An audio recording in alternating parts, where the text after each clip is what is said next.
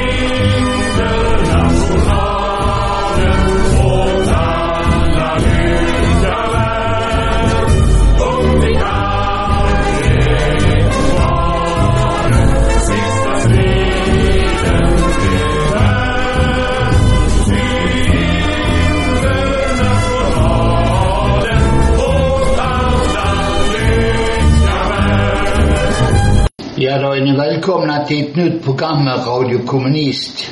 Och som vanligt så är det Viktor och Jan i studion. Idag ska vi handla lite om NATO och vi ska prata om flyktingar och vi ska prata om klasskampen i Sverige och lite av varje. Men vi har ju telefonnummer hit här till studion om ni vill ringa in och diskutera politik. Om ni har synpunkter på vad vi säger eller det är någon annan fråga ni vill ta upp. Då ringer ni in till telefonnummer 040 692 83 84. 040 692 83 84. Ja, NATO-frågan har ju varit eh, väldigt aktuellt och i synnerhet har det väl tagit fart eh, efter den 24 februari när eh, Ryssland gick in i Ukraina. Men även tidigare har man ju pratat om om den nödvändiga upprustningen av den svenska militären. Och också då har ju högern eller högerpartierna eh, drivit på för att man skulle ansluta sig, eh, att Sverige skulle ansluta sig till NATO. Och det har ju hela tiden varit en skarp eh, opinion mot NATO i Sverige. Men som nu har eh, börjat eh, förändra sig. Nu är det en del, eh, nu är väl majoriteten för att man ska ansluta sig till till NATO. Nu är inte vi kommunister sådana som sträcker upp fingret och känner efter var vinden blåser. För det är naturligtvis inte konstigt att folk eh, ändrar sig i en opinionsundersökning. Om man ser till all den propaganda som man har lyckats trumfa igenom i hela eh, etablissemangets eh, media. Och, och hela tiden har man hävdat då att Ryssland utgjorde ett hot mot Sverige och därför måste Sverige ansluta sig till, till NATO.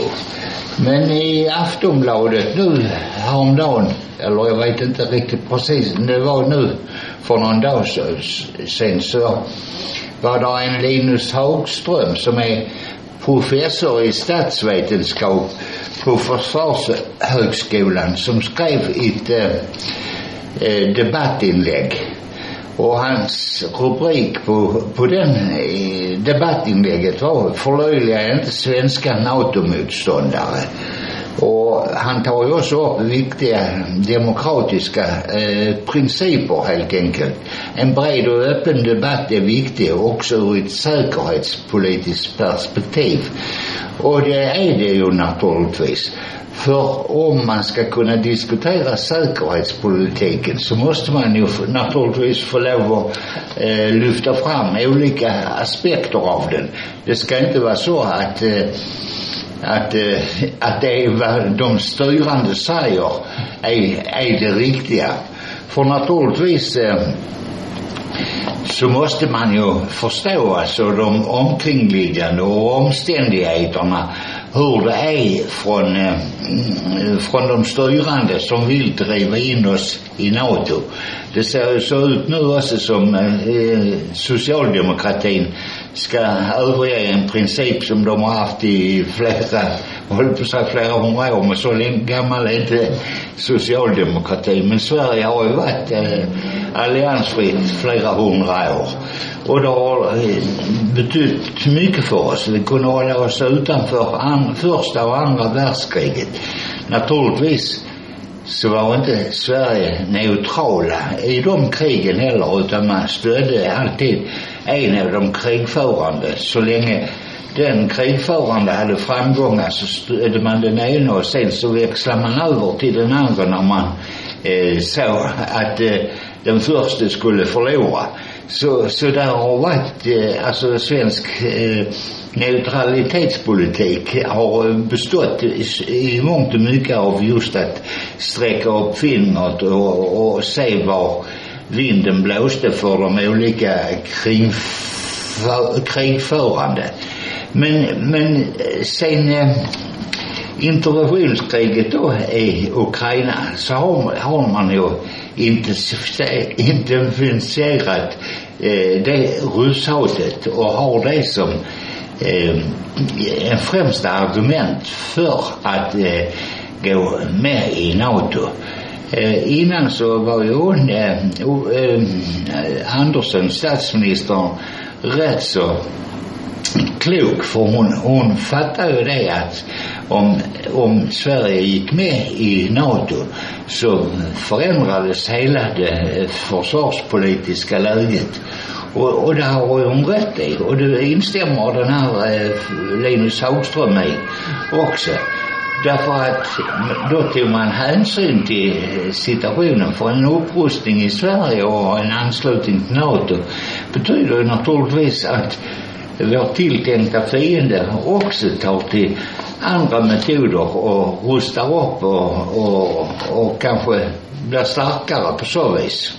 Alltså det är en väldigt bra artikel. Visserligen använder du sig inte av en marxistisk analys eh, med klasskamp och allt det där va.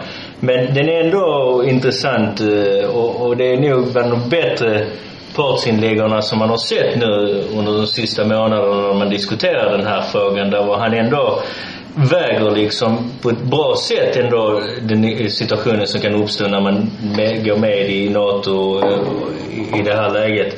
Och han, är, han skriver visserligen att han också är NATO-motståndare längre ner. Men, men jag menar just det här att jag tyckte, vi tog upp det på Radio Kommunist en gång för det var några månader sedan det var, eh, Ryssland gick ut och sa att, eh, kanske lite mer än det var nästan ett år sedan, det, det var, Ryssland gick ut och sa att om Sverige blir medlemmar i NATO, då måste vi värdera det nya säkerhetsläget. Och då ville man på något vis påstå att Ryssland hotade Sverige.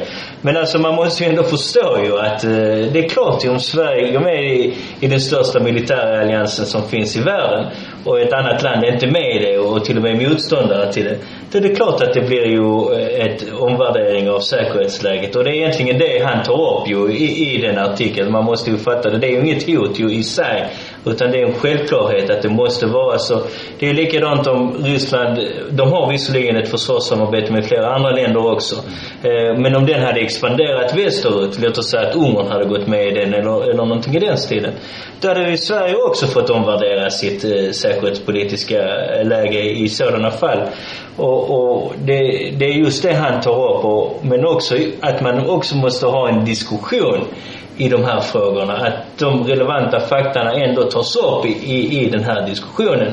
Vilket man absolut inte har gjort eh, nu. Utan nu har det blivit en, en väldigt monolitisk diskussion där i praktiken inga kritiska röster har, har fått komma upp i, i den här frågan. Eh, utan eh, jag tror för den här artikeln och jag såg att det var en annan från eh, Svenska Freds och skiljedomstolen man har intervjuat dem. Det är de enda artiklarna jag har sett de senaste månaderna eh, i, i hos de stora drakarna där man diskuterar och motståndare till det. Sen har det varit 500 eller eh, varje dag i princip artiklar som säger att vi måste gå med i något. Och problematiken med det här är givetvis att människor måste ändå ha relevant information för att kunna göra korrekta bedömningar i olika frågor. Nu förstår vi givetvis att eh, det på många sätt är en idealistisk syn hur eh, politiken fungerar utan självklart kommer de använda all propaganda de kan för att gå med i något. Och vi har ju sett, det är ju inte så att här på Radio Kommunist att vi blir förvånade över det här eh, utan vi har ju pratat om det här i flera år nu där man har sett att Socialdemokraterna har med tydlighet ändrat ställning i den här frågan. Och det har man gjort ända sedan Göran Persson-tiden, sedan 1998, där man har ändrat hela den militära strukturen i Sverige för att anpassa den till NATO. Sen har värdlandsavtalet tillkommit, eh, Partnerskap för fred och allt vad det nu är för någonting. Och, och, vi har tagit upp det att det är egentligen det sista steget för att komma in i något. Och det har gjorts genom socialdemokratin. Det har liksom inte varit eh, egentligen de borgerliga partierna som har gjort det. Men det har funnits en överenskommelse att man tycker det här är korrekt. Vad som har varit frågan egentligen det är just att det finns vissa partier, framförallt i deras medlemsbas lite längre ner, som är motståndare till NATO-frågan. Till exempel Centerpartiet och eh, Socialdemokraterna. Eh, och då har man varit lite, eh, jag vet inte riktigt hur man ska agera i, i den här frågan.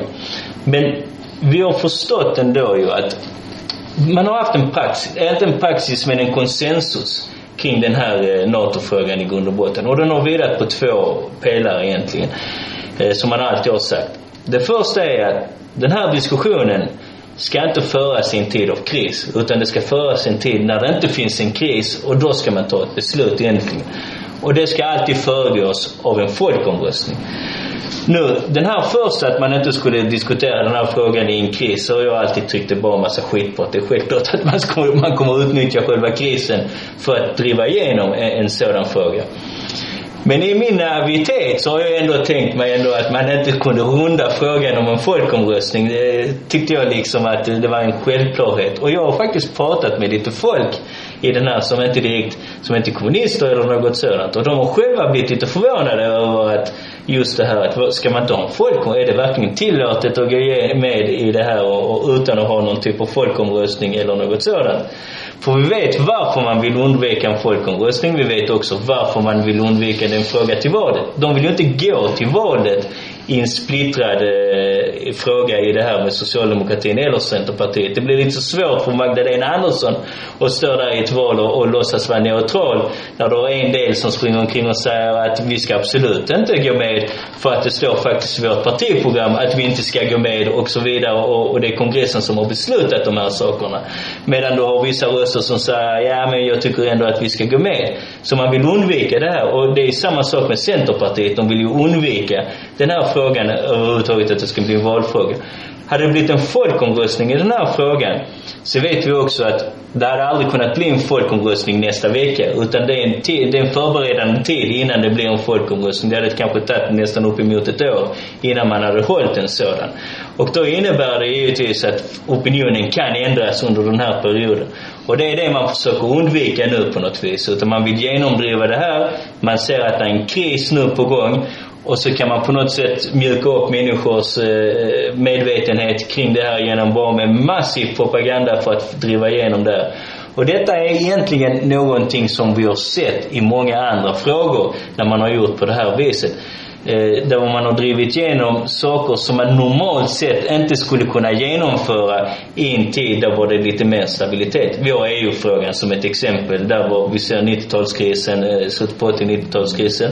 Där var en helt plötsligt med massiv propaganda genomförd den här folkomröstningen i, i EU och man sprang helt enkelt och berättade en massa lögner kring EU i, och, och för att kunna driva igenom det samtidigt som att sossarna påstod att man hade garantier om det ena eller andra, vilket visade sig inte alls vara sant. Eh, det är samma som eh, till exempel i, i USA när den stormen Katrina slog mot New Orleans där man hade ett eh, allmänt eh, skolsystem. Där det var väldigt svårt för de privata att komma in i det allmänna skolsystemet och, man sa nej helt enkelt, vi vill inte ha er här. Eh, och det visade sig också att man hade det bästa allmänna skolsystemet i hela USA i New Orleans. Men när den krisen kom så genomförde man massiva privatiseringar i, i, i, staden för att det fanns ingen som kunde protestera i grund och botten. Och en av de sakerna var just en fullständig privatisering av hela skolsystemet i, i, i New Orleans. Så och vi såg det i samband med Sovjetunionen också, kontrarevolutionens seger, där man privatiserade allting. Och det fick ett namn som heter eh, chockterapi eller chockdoktrin eh, och så vidare. Så, så det är den typen eh, av taktik som man använder sig just i den här frågan. Och självklart vill man undvika att fråga folk vad de verkligen tycker i den här, eh, i den här frågan. För det är samma som när man pratar om det svenska kungahuset. Att det kan visa sig att, ja i opinionen så är det en majoritet eh, som eh, är förespråkare för att ha kvar svenska kungahuset. Men i en riktig folkomröstning, i en riktig diskussion och sådant, så hade säkerligen, jag är jävligt tveksam om det hade faktiskt varit en majoritet längre. För då hade argumenten kommit fram. Och jag tror säkerligen att till stor del hade opinionen svängt också om man verkligen hade haft den här diskussionen. Men man gör ju allting för att undvika den här diskussionen i, i praktiken. Jo, alltså för att gå till NATO. Alltså eh, den forskaren där som har skrivit den här artikeln om eh, NATO, han tar ju upp alltså till att börja med krävt eh, en förståelse av sambanden i internationell politik och att de är komplexa. Och, och sen visar han på hur forskarna är, oeniga om vad det är som orsakar då att eh, Ryssland gick in i Ukraina. Eh, är det, beror det på Putin eller beror det på eh, eller beror det på eh, NATOs östutvidgning att eh, Ryssland känner sig trängt och han säger att eh, han tror att eh, bägge sakerna har spelat in. Och det har det säkerligen också gjort. Men vad, han, vad som saknas i, han, i, i hans eh, analys det är ju liksom vilka vilken roll har imperialismen, vilken har det kapitalistiska system vi lever under haft för roll när det gäller kriget? För, för det är ju egentligen det det ytterst handlar om det är makten över råvarutillgångar och marknader och allting. Det är ju naturligtvis därför man eh, omfördelar eller försöker omfördela världen. Det var ju en omfördelning som påbörjades direkt efter 1990 när de svenskarna skickade dit han Åsbrink för att genomföra chockterapin. Det var ju naturligtvis för att stärka den västliga imperialismen. Eh, de tillsatte en, eh, en eh, stärka den västliga imperialismen samtidigt naturligtvis skapa en, en rysk imperialism. För den fanns inte under Sovjettiden utan då eh, såg han till så att eh, oligarkerna gjorde sig eh, starka och Boris Jeltsin gav dem väl en flaska vodka så gick han med på vad, vad de ville. Och, och det är ju naturligtvis det som kriget handlar om. Och då att påstå liksom att eh, kriget försvinner om, om Ryssland försvinner eller västimperialismen försvinner. Det gör det inte. Kriget kommer att vara kvar så länge imperialismen finns. Det är ju det som kan förhindra. Och, och att då som eh, att de eh, manifesterar att alliansfrihet eller vi måste gå med i NATO som man säger från olika håll och och, och håll och kanter. Det, det är ju naturligtvis också bara eh, bluff därför, där, därför att man inte tar hänsyn till de verkliga förhållandena. Man tar inte hänsyn till imperialismen och man vill inte förstå krigets orsaker. Och till mer vi rustar, till större blir krigsfaran. Det är inte bara vad Ryssland rustar eller vad Polen rustar eller vad Kina rustar sånt. Utan det är ju alla de andra länderna som måste bidra till att eh, öka faran för krig. Jan här, han hamnade en gång i en diskussion eh, för några år sedan. Jag kommer ihåg, det måste ha varit en tio år sedan på ett debattforum. Och jag satt och tittade lite på den här diskussionen och du diskuterade med faktiskt en av de här personerna som äh, höll på med chockterapi i, jag tror det var i Mosambik eller äh, Angola, ni pratade om skolsystemet där. Mm. Där var man, äh, och det var också en svensk som hade varit, jag kommer inte ihåg vad han hette, men han var där och privatiserade liksom skolsystemet. Där var han lyfte upp att, ja men du, du lyfte upp det med rätta att Sovjetunionen har hjälpt till att bygga upp skolsystemet där. Så gick han ut och sa, nej men det var skit, man lyckades inte genomföra det ena och det andra.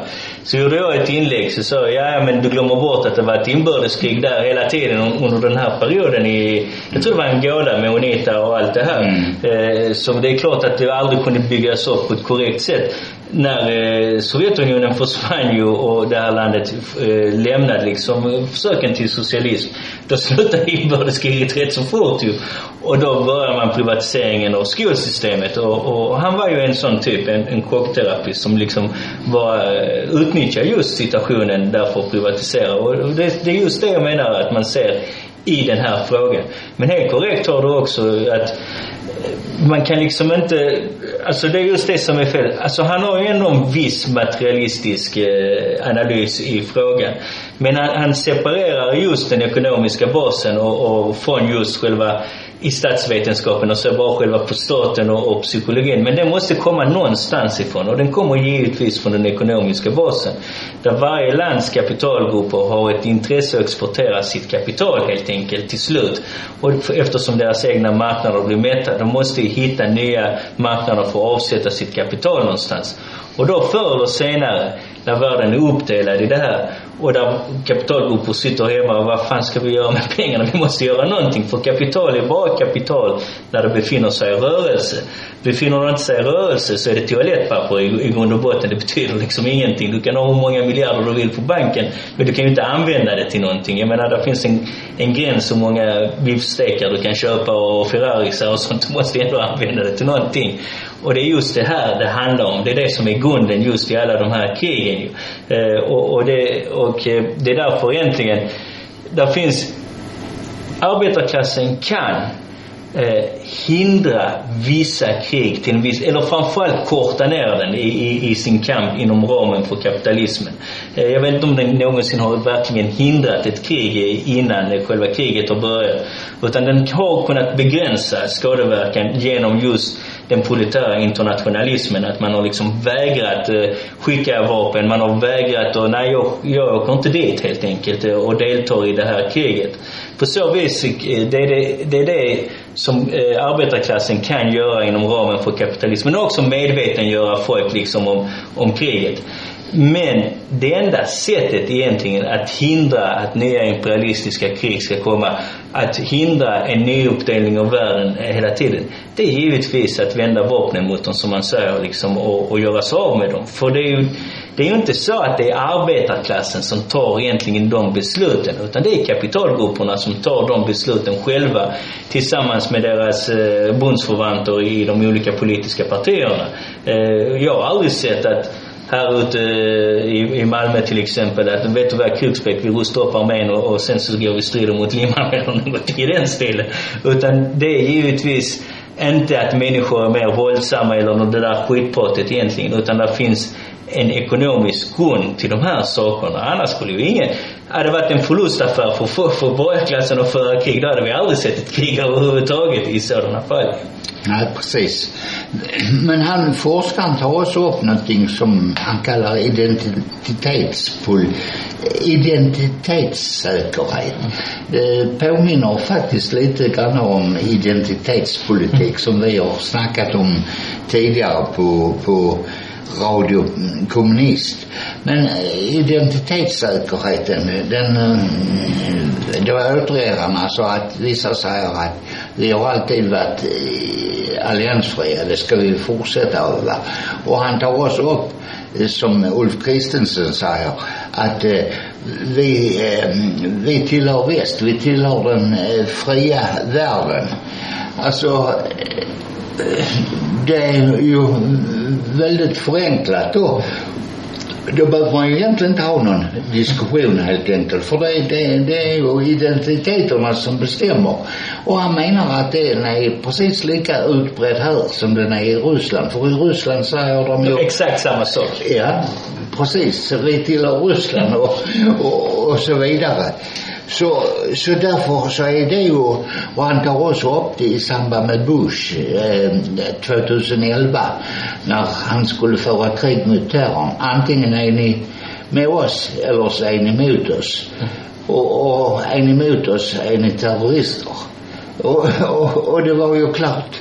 Det var den kalla kriget-diskussionen påminner väldigt mycket om. Ja, men alltså alla var ju inte terrorister som var emot Bush eh, anfallskrig mot Afghanistan och, och Irak och alla, eh, alla länder som de påstod var skurkstater, bojkotter och allt vad de, de gjorde och eh, vad heter det, det, ja de eh, skulle förhindra de folken till att köpa mediciner och allting. Alltså jag menar USA har hållit på och infört sanktioner mot Kuba, en liten önation med 10 miljoner invånare. Har, han, har man haft ekonomiska sanktioner mot i sex år? Ja, terror, eh, terrorsanktioner är det ju naturligtvis. Så det, det är inte alls eh, så enkelt som att betrakta att vi går med i NATO så kommer vi till att vara säkerhet. Han tar upp ett exempel. Det är som att tro att man, om man tar en hemförsäkring så kommer inte tjuvarna in. Och, och, och, och så, och så eh, kan man säga så vansinnigt är det naturligtvis från deras eh, sidor. Och, och och det är därför det är, är viktigt liksom. Alltså det är inte viktigt va. Det är viktigt naturligtvis va vad Finland bestämmer. Det kommer ju att påverka också säkerhetsläget. Liksom det alltså påverkar vad alla stater gör. Det påverkar ju hela tiden samma. Men det betyder ju inte att att säkerhetsläget, eh, om, om det är så att Finland går med i NATO så betyder det inte att eh, Sverige måste gå med. Och om Sverige då ändå går med, om Finland går med, så betyder det inte att säkerhetsläget blir bättre då. Alltså vi ska veta med ett NATO-medlemskap, det innebär alltså då att vi placerar ut vapen i Sverige och avfyrningsramper och allt möjligt. Det är inte säkert att det blir för kärnvapen men det kommer till att bli ändå en massa infrastruktur som militären behöver. Och det kommer naturligtvis då till att vid en konflikt mellan NATO och Ryssland så kommer det till att vara legitima bombmål. Och jag såg också en, jag vet inte om det var i den här artikeln, men det var en annan att folk förstår inte, folk tänker ju, eller man sprider den där tanken att det är till för att försvara oss. Men man, glömmer bort oss om NATO befinner sig i krig mot ett annat land så måste vi också delta i, i det där kriget. Och jag har ett bra exempel på det här faktiskt. För att jag hade en kompis som eh, han, han, han var grek och han var, gjorde militärtjänsten i Grekland då och, och, och, han var liksom inne på militären och allt det där grejen. Han, han sa att han hade stora problem i sitt liv. Han ville fixa sitt liv och han tyckte det var bra för honom att gå in och, och få lite disciplin i sig. Eh, så han var ju, och då kom liksom kriget mot Afghanistan. Så sa han, vad fan skulle jag göra? Alltså, för han var ju, han var ju en av soldaterna som deltog i, i kriget i Afghanistan. Så sa han, men vad fan skulle jag göra? Jag kunde ju inte göra det. Jag hade ju hamnat, jag hade varit en form av, eh, och lagarna är väldigt hårda i Grekland sa han. Jag hade suttit i finkan 15-20 år ju. Så vad fan skulle jag göra liksom? Jag var tvungen att åka ner dit ju i, i där och var tvungen till och med vara där i två omgångar liksom. Eh, så, så, så sa han att, eh, och det kan ju ske liksom i, i det här läget. Man måste, måste aldrig glömma bort den biten också ju, att vi deltar i i krig som är, visserligen har vi redan gjort det i Syrien och sådant, men vi deltar ändå i krig i det så som bryter mot eh, FN-stadgan och allt vad det nu är för någonting. Så den här diskussionen att vi står på den eh, occidentens moraliska värdegrund, eh, alltså västvärlden eh, och demokrati. Okej, okay. så vad, vad sa de Turkiet då, som är medlem av NATO? Va, hur många 51 artiklar tycks det inte om problemen i Ungern och Rumänien och eh, mer och Polen, att de är halvfascistiska länder och så vidare. De ingår också ju i, i NATO liksom. De står ju inte utanför.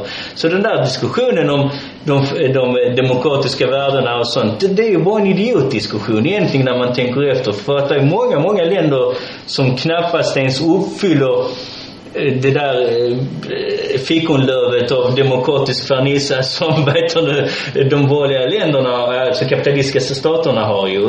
Och vi ser till och med, som vi ska komma in på lite senare, att de så kallade fria länderna, vi ser att det blir mer och mer auktoritärt styre liksom över dem. Man begränsar yttrandefriheten och allt vad det nu än är för någonting i de här länderna. Så att eh, vi är liksom inte bättre egentligen i grund och botten. Vi har en liten, lite, lite bättre men det är just för att arbetarklassen har varit en motor i den här utvecklingen. Det är inte borgarklassen har, eh, eller någon enstaka liberaler givetvis i någon fråga varit bra. Det är ingen som skulle ta bort det där. Men det är arbetarklassen som egentligen har stått för de demokratiska eh, fri och, och medborgerliga rättigheterna i de här länderna. Det är just därför våra länder ser ut som de gör. Och vi ser också nu när arbetarklassen är mer passiv i, i, i det här läget, som till exempel i Sverige, hur de här rättigheterna dras tillbaka. Och till och med i de länderna där arbetarklassen är mer aktiva så ser vi också att det finns väldigt hårda påstötningar, till exempel i Grekland och i Spanien och i Frankrike där man har väldigt skurit in ändå, eh, och försökt att göra vad man kan för att hindra strejkrätten och, och, och demonstrationsrätt och allt vad det nu är för någonting. Nej, västländerna och USA för den delen också har naturligtvis ingenting att slå sig för bröstet om när det gäller kampen för demokrati och kampen för självbestämmande. Jag menar redan Romfördraget då med Frankrike och Tyskland och, och Italien och Beneluxländerna eh, eh, Belgien hade plundrar höghänderna av afrikanerna om de inte eh, levererar tillräckligt gummi. Eh, därtill EU då, eller EUs föregångare till Romfördraget, anslöt man med, med tvång utan att fråga folket i minst 20 kolonier till den Europeiska unionen. De var ju inte människor. Man såg ju dem som människor. Nej, och jag menar det, det är det som är de europeiska värderingarna. Alltså 20 20 koloniala länder äh, tvångsansluts helt enkelt till EU. Så alltså EU har absolut ingenting att slå sig för bröstet med när det gäller kampen för demokrati eller människors rättigheter.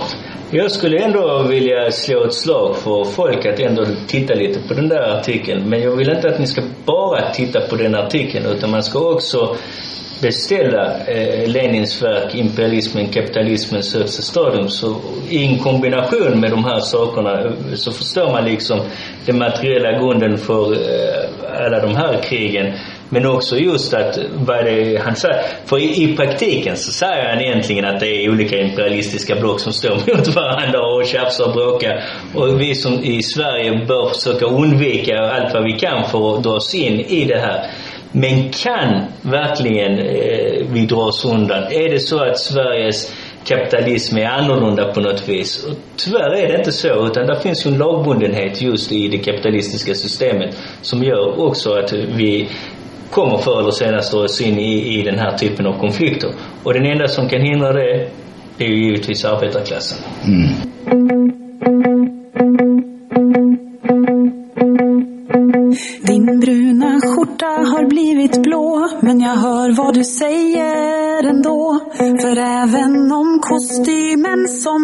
Köpte fin är du precis samma svin. Och jag hör dig snacka om ansvar, hur det är upp till alla och en var att hålla det du kallar vårt land rent och vitt. Men Sverige är inte ditt och mitt. Och du, jag vet vem du är. Jag hör livet bakom dig. Jag vet vem du är. Du kan aldrig någonsin lura mig. Jag vet vem du är, var du varit, vem som står med dig. Jag vet vem du är, dina lögner lurar inte mig. Aldrig att jag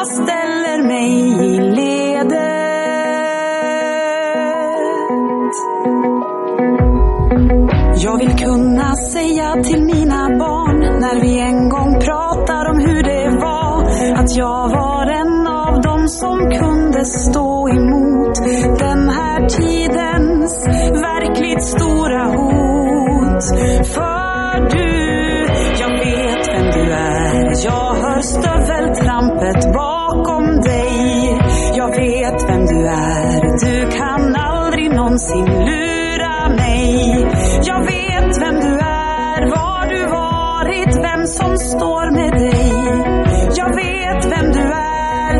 dina lögner lurar inte mig.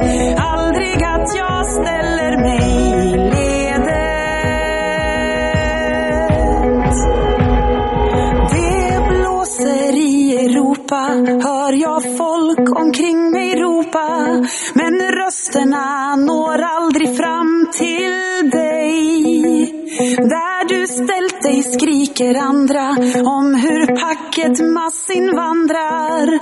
Och vad jag än gör hör du inte mig.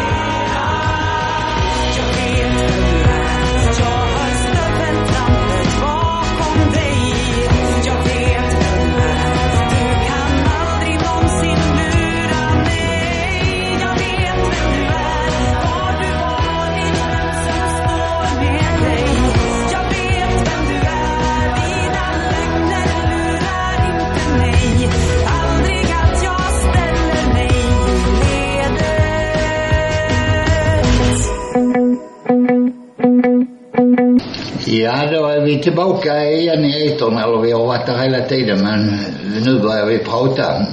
Och Anja Eriks sjöng ju Vi vet vem du är, och det vet vi också vem, vem Christian Sonesen, eh, Moderaterna och Louise Eriken, Eriksen, SD.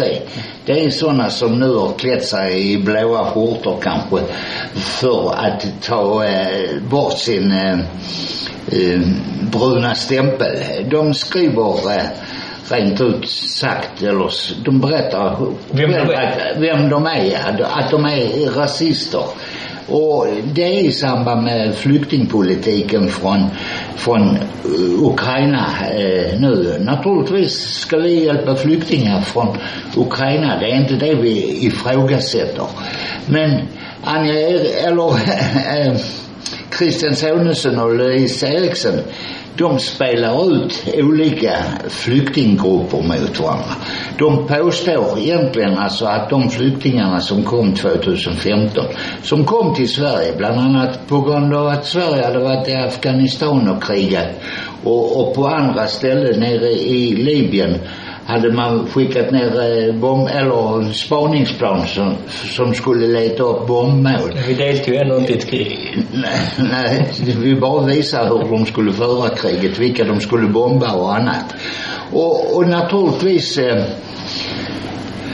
är de också flyktingar. Men det säger de, de är inte flyktingar. De blandar ihop flyktingpolitik, asylpolitik och invandrarpolitik. Just för att göra det eh, svår, eh, svårt genomskådat vad de mm, egentligen menar. De påstår att eh, mm, vi har ljugit, alltså alla har ljugit för, för eh, svenskarna.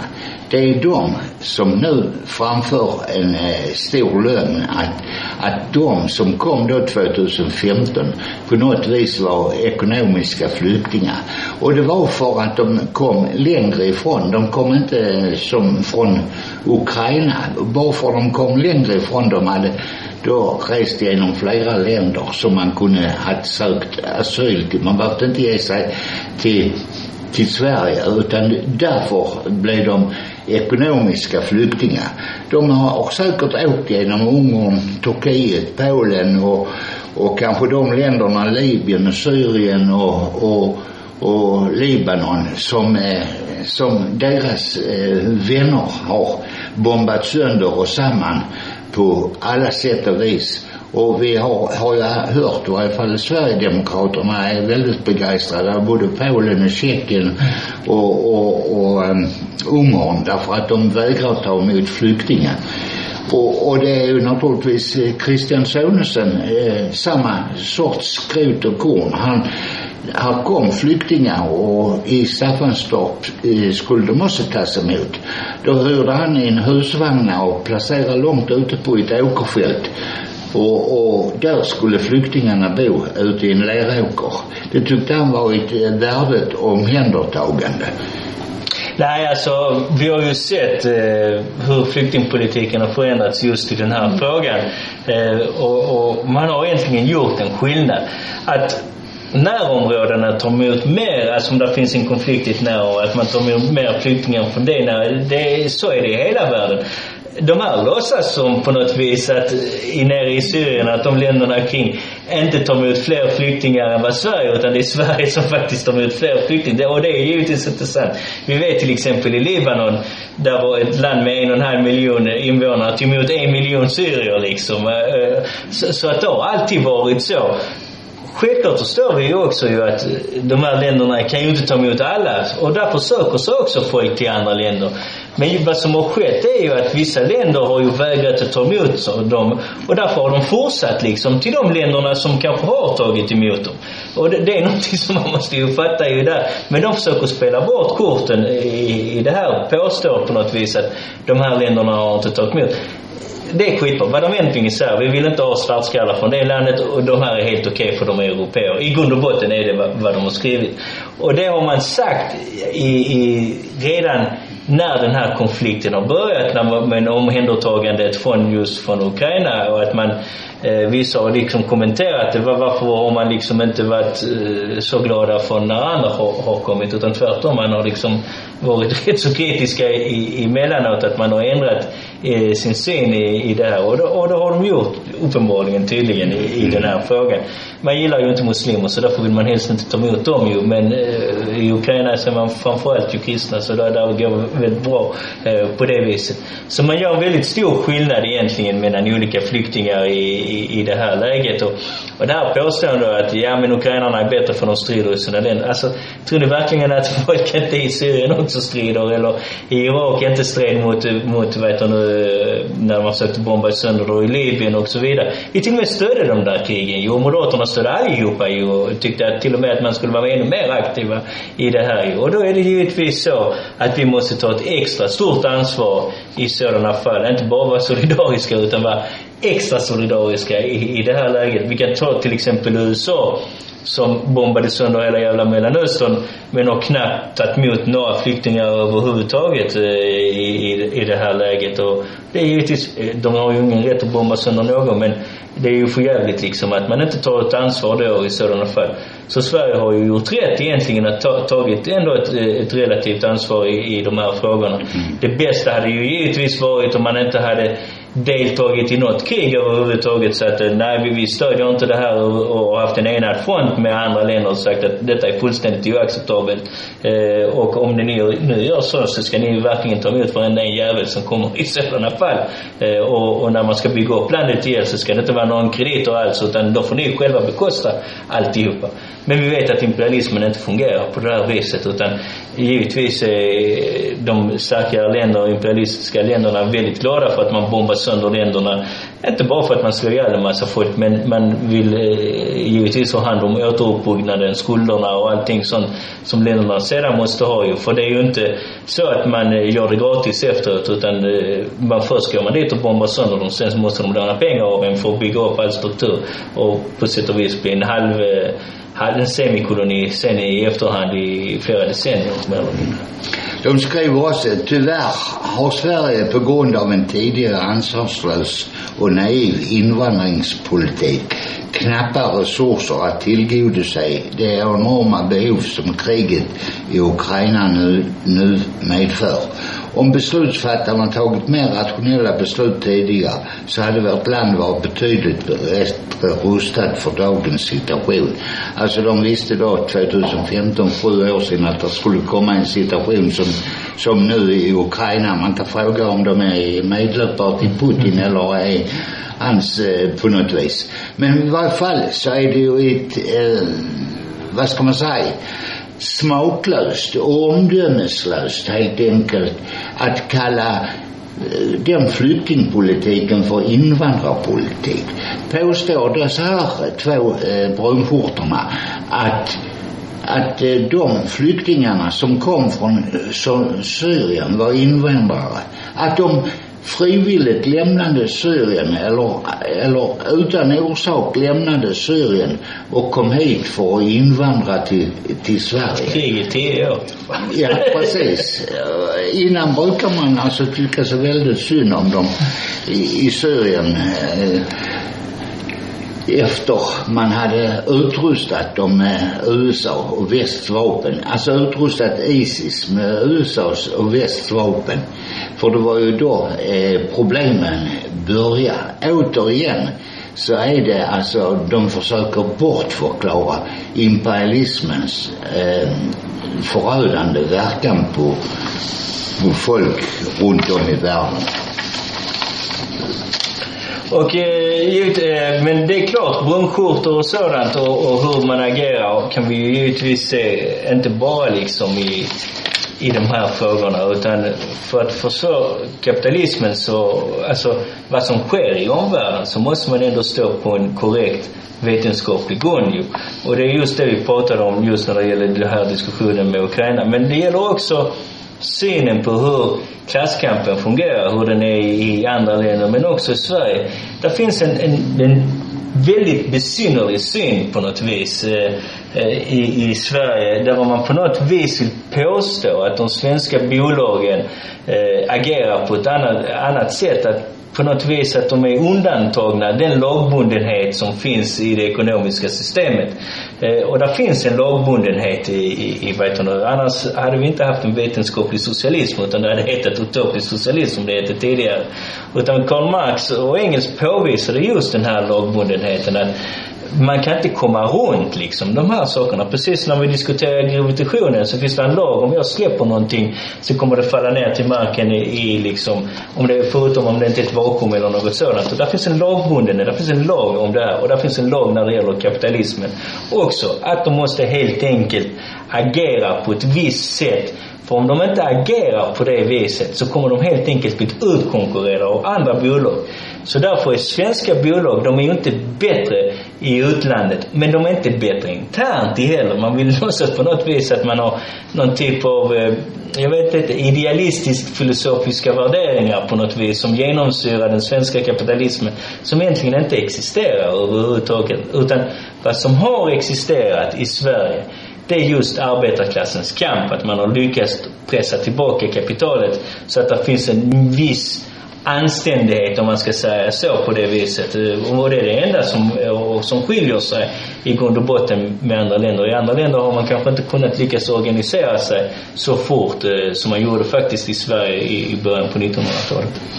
Jo, alltså det gäller då alltså svenska företags eh, agerande. Ja, vi kan prata om det här, hur de agerar i Sverige också. Det är ungefär samma. Men, men man påstår alltså de eh, agerar bättre och finare i utlandet. Nu har det kommit fram ytterligare exempel på hur, eh, hur man eh, försöker exploatera naturtillgångar och sånt.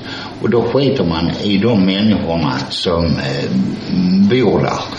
Och, och det är, handlar om ett eh, nere i Mosambik.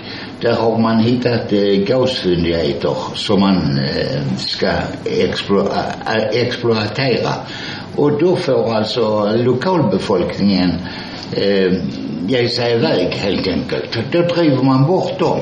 Och vem vet, de hamnar kanske som flyktingar i, till slut i Sverige. När, om de blir fördrivna många gånger och om igen, om och om igen Därför att de här eh, företagen har en eh, väldigt stark förmåga att sprida ut sina tentaklar över hela världen eller har redan gjort det. Men där handlar det om att man ska eh, ett projekt som ska de räknar med ska kunna inbringa 1200 miljarder kronor och, och då fördriver man folket därifrån. Och det är två, eh, två oljebolagen eh, franska Toll och italienska Eni som är, är huvudaktörer.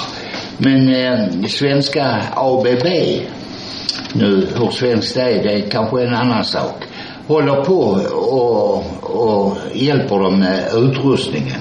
Och det är de svenska AP-fonderna som investerar i, i de... I, i folkfördrivningen, ja. Alltså svenska pensionsfonder. Man använder alltså våra pensionspengar eh, till att eh, fördriva folk nere i Mosambik. Då ska, ska man naturligtvis ställa dem, både företagen men också de som leder de svenska AB AP-fonderna inför rätta naturligtvis. För folkfördrivning och för folkmord också eh, leder det till naturligtvis franska oljebolaget Total har ju varit kända just för att göra mycket sånt. Jag vet att de var inblandade mycket i Burma i, i vad nu, tidigare och exploateringen där och, och de hade liksom var väldigt nära kopplingar just till den burmesiska diktaturen. Eh, men de har också hållit på i Afrika och andra länder och fördrivit. Men det visar ändå att de svenska bolagen är också inkopplade i just de här sakerna. Så när vi diskuterar liksom rättvisemärkning och allt vad det nu är, är för någonting här i Sverige så kan vi väldigt tydligt se att eh, de svenska bolagen är exakt likadana. Där, där finns liksom ingen skillnad på det där. Och det handlar givetvis om profiten helt enkelt. Det handlar inte om någonting annat. Det är inte liksom att man, ja jag gör det för att jag är dum eller något sådant utan eh, de, måste, de agerar på ett sådant vis just på grund av att om inte ABB säger så, ja men vi skiter, vi vill inte ha någonting med franska Total att göra och, och italienska Eni i den här situationen. Ja då kommer liksom, eh, jag vet inte, något bolag från Tjeckien eller något bolag från eh, Sydafrika eller något bolag från Brasilien och, och tar den rollen. Och då sjunker givetvis, vet du nu, aktieutdelningar och allt vad det nu än är för någonting. Därför måste de agera helt enkelt på det där viset. Det handlar liksom inte om att eh, vi sätter eh, en massa LO-folk i, i styrelsen på det där så skulle helt plötsligt bolagen bli snällare eller något sånt. Utan de måste agera utifrån den materiella verklighet som påtvingar dem att agera på ett sådant vis. Och det enda vi kan göra som arbetarklass, eh, kommunistpartiet givetvis informera om de här sakerna för att ta bort de illusionerna som ni har om den svenska kapitalismen i, i utlandet.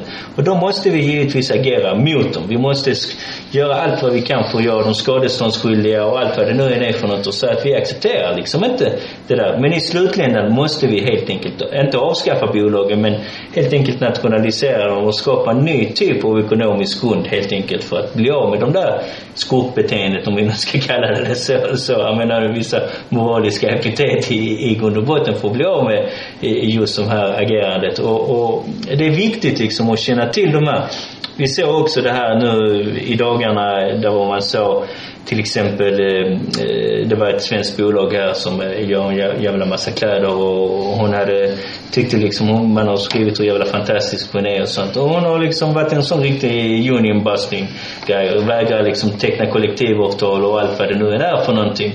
Så har kommit upp nu liksom. I, så det är ju inte bara liksom Visserligen kanske man inte agerar så fruktansvärt som man gör. Men det är ju precis som eh, Sonesson och Eriksson liksom. De är ju inte människor så vi skiter vi liksom i lite i, i det här ju. Och, men hade man kunnat agera exakt så i Sverige så hade man givetvis gjort. Man gjorde ju så förr ju. Man agerade exakt så. Det var inte så att de här bolagen helt plötsligt man skickade dem på någon jävla studiecirkel och nu får inte agera på det där viset. Utan det var arbetarklassen som eh, gjorde, förhindrade de här sakerna. Och då insåg liksom kapitalisterna att ja, om vi mopsar upp oss lite för mycket så kommer de ju beröva oss på vårt ägande. Så vi låtsas lite om att vi är lite bättre och, och vi får gå med på en och annan kompromiss i, i grund och botten. Och, och det är viktigt att förstå just de här sakerna. Jo, men de agerar så i Sverige också. Men vi ser hur man utnyttjar invandrare, papperslösa och alla möjliga för att... Även om man låtsas att man inte gör det? Ja, det kan man låtsas men det, det är det är belagt många gånger om hur man uh, utnyttjar dem för ja, men det, att, det är underentreprenörerna, det är inte vi som gör det. Ja, men uttunnar, alltså låter dem jobba för svältlöner och allt möjligt. De som har varit väldigt utsatta för det har varit uh, ukrainarna just nu. De, de blir nu utsatta för än jävligare där men ofta så kom de hit genom Polen och fick jobba för eh, svältlöner. Dels utsög naturligtvis det polska företaget som tog dem från Ukraina till Polen och sen så, eh, så var det svenska, eller sen hyrde man ut dem till svenska företag som plundrade dem ännu mer. Så det, den eh, västerländska moralen den innebär, innebär krig och utplundring och utsugning av arbetarna i allt större och större grad. Det är inte bara Putin som gör propaganda utan det är faktiskt vi också. Och jag skulle nästan säga att vi kanske till och med är bättre på det än vad han är. Ja. Vi, vi, skulle, vi skulle ju också ta upp lite om den svenska klasskampen men tiden har, har öst iväg. Men vi bör ändå lyfta fram det snabbt och säga liksom att Eh, vi har ju diskuterat prisökningarna nu i, i, i de här dagarna och det har kommit en hel del rapporter till exempel eh, vissa artiklar som har visat eh, förmögenhetskoncentrationen i Sverige där var, eh, att den är faktiskt långt större än vad man har påstått tidigare för de har dött. Och då har vi ju pratat här på Radio Kommunist. Om de deklarerar för 10 miljarder så vet vi att de har minst 30 någonstans gömda någonstans. Eh, så att deras ägande är mycket större egentligen. Och givetvis, eh, när vi tillåter dem att agera på ett visst sätt så kommer de självklart se det som att ja, ja men då ser vi på helt enkelt. Eh, och vi har sett nu att i, i och med den inflationen har stigit här i Sverige så känner liksom Svenskt Näringsliv eh, att eh, vet du vad, vi ska pressa tillbaka dem ännu mer. Och alla de här diskussionerna om att vi ska få en kompensation eh, på grund av de här sakerna, det kan ni glömma liksom. Och jag tycker alltid den här diskussionen är rätt lustig i det här när det gäller inflationen. För det är faktiskt så att Svenskt Näringsliv och när det heter SAF och allt vad det nu var de har alltid diskuterat och sagt att löneökningar ska följa inflationen. Eh, och det sa de alltid när inflationen är väldigt, väldigt låg. Men när väl inflationen ökar då sa man givetvis att nu ska inte löneökningarna följa inflationen längre utan eh, man ska inte kompenseras för det utan man ska istället dra till svångremmarna. Och tyvärr är det ju faktiskt så att inom arbetarrörelsen, sen finns det ju en bunt klassförrädare också och det måste vi vara väldigt medvetna om. Och då pratar vi om den socialdemokratiska byråkratin som finns där inne. Eh, inte varje socialdemokrat, men vi pratar om byråkratin på de maktpositionerna. Och de har också gått ut nu och, och, instämt i den där kören med påstående om att ja men inflation, vi, det behövs inte göra en kompensation för att nästa år så kommer kanske med stor säkerhet sjunka eller nästa år igen eller vad, vad det nu än är för något.